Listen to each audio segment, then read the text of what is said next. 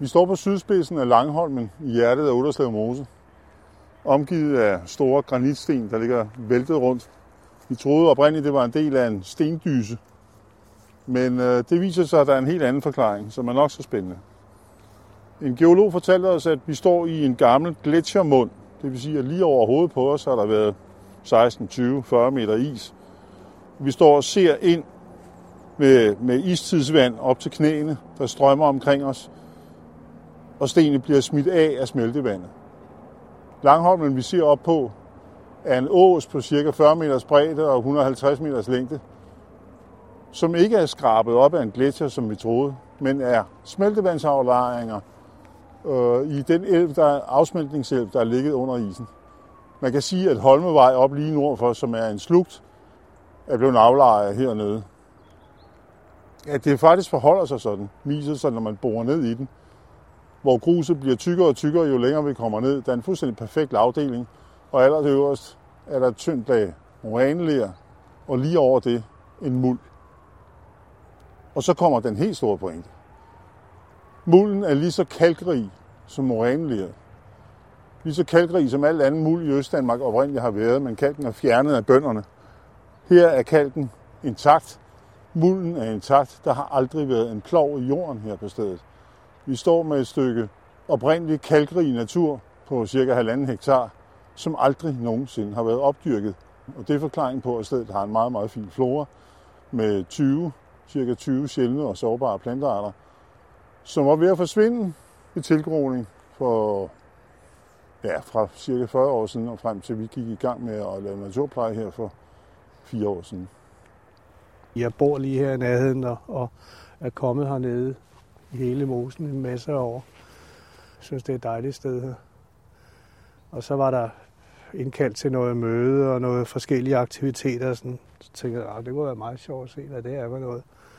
Og så det meldte jeg mig til, og, og støtter så ind i nogle af de andre, som havde det ligesom mig. Jeg havde lidt tid i, overs, i overskud, og, og ville gerne gøre noget. Og så røg jeg så ind i det her projekt, da det, da det startede op.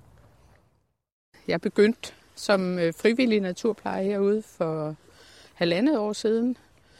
Og jeg synes, det giver rigtig meget mening at have noget, der, der virkelig, hvor man kommer ud i naturen. For det første elsker jeg, men også at kunne komme ud og se, at det her det er altså noget, der, der hjælper på biodiversitet og på øh, at få en anden naturtype frem, som faktisk naturligt har været her altid, men som har været groet til i krat og slåen og tjørn og Øh, så man sådan set ikke har fået potentialerne rigtig frem herude.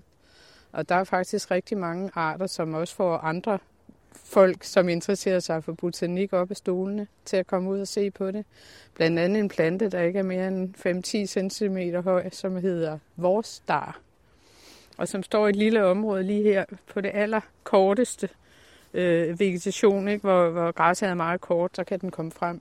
Jamen, den ligner et lille bitte græsstrå med en, et lille aks i toppen og man skal helt ned på knæ for at se den. Så det er virkelig for folk, som øh, interesserer sig specifikt for, for botanik, at komme og se sådan en. Men, øh, men den er altså øh, sådan lidt en kongeart, kan man sige. Noget, der, der virkelig øh, øh, siger, at her er der mulighed for en botanisk kvalitet, som er sjælden i Københavnsområdet. Faktisk rigtig sjælden. Det, der hedder et overdrev. Skal vi gå en tur ud af og kigge Så har vi jo lavet sådan lidt, lidt stier hernede, så man kan gå, gå lidt rundt. Man kan også faktisk gå ud og kigge her. Der er ikke sådan rigtig votter endnu. Og så har, her har vi, jeg vil næsten sige, vi er her hver torsdag. Stort set hver gang vi er hernede, så hører vi isfuglen. Når du ser den, så er det bare sådan et blåt lyn, der lige drøner forbi. Den er skrigblå. Øh, den holder til. Den yngler ikke her, men den yngler et andet sted i mosen, og man holder meget til i det her terræn.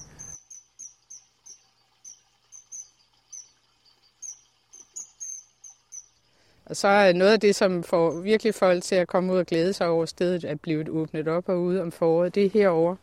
Der kommer der hulkravet kodriver, jeg tror, der er 20-30 kvadratmeter, som bare er lysegult. En kæmpe mark af hulkravet kodriver, det er meget, meget smukt. Noget af det, som også har været rigtig sjovt, det er, at der er en, en, øh, en snylteart, som snylter på brændnælder. Den hedder Nelles silke, og den har ikke noget grønt i sig, bladgrønt, ligesom andre planter har, så de kan bruge sollyset. Så den vikler sig ind i brændnælderne, som sådan et spind nærmest med lyserøde tråde grene, og så snylter den simpelthen på nellerne. Temmelig sjældent. Den ligner sådan en uordentlig bunke trådede, tråde, øh, filtrede tråde, der, der gror på planterne.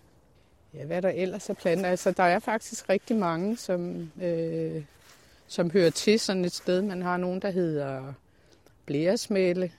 Vi har noget, der hedder blåhat, sådan en fin pudeform lyseblå blomst, og vi har knoburter, som også er rigtig fine, som ligner nogle tisler med sådan helt mørke pink blomster. Så det er sådan nogle af de succeshistorier, der er omkring planterne, synes jeg. Ældre folk, som kommer herned, de siger, jamen, øh, jamen jeg har talt med nogen, som, som har kommet her i 30'erne, 40'erne. Jamen, de der, nej, nu er de her igen. Jamen, de stod jo sådan hele vejen ud. Det var så fantastisk, og vi gik kun herned om foråret for at se de planter der, når de stod og blomstrede. Ikke? Nej, det er fantastisk. Nu er de her igen. Det, var, det er jo dejligt. Ja, vi betragter det nærmest som vores nu, ikke?